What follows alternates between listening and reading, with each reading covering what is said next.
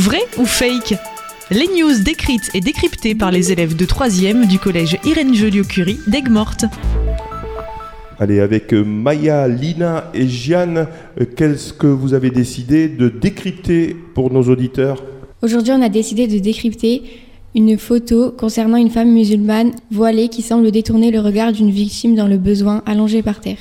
Alors, vraie ou fausse information? Cette information est fausse car la femme voilée s'est exprimée au sujet de la, de la photo postée qui a été mal interprétée par beaucoup d'internautes. Et du coup, euh, nous avons euh, porté des recherches sur les sources de, euh, de la photo et, et, pourquoi cette interprétation avait été prise. donc en résumé, cette interprétation a été prise comme ça car un zoom a été fait sur la tête de la voilée qui détournait le regard de la victime, euh, certainement dans le besoin. Et donc grâce à Google, nous avons fait nos recherches euh, sur, euh, le, sur le site d'où la, photo a été postée.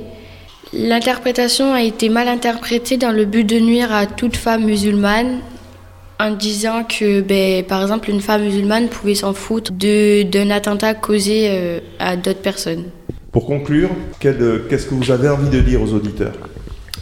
Conclure, nous souhaitons faire passer aux auditeurs de ne pas forcément croire ce que l'on voit sur les réseaux, car il y a souvent des montages. Avant de croire les photos ou autres articles, il faut vérifier que la source soit fiable.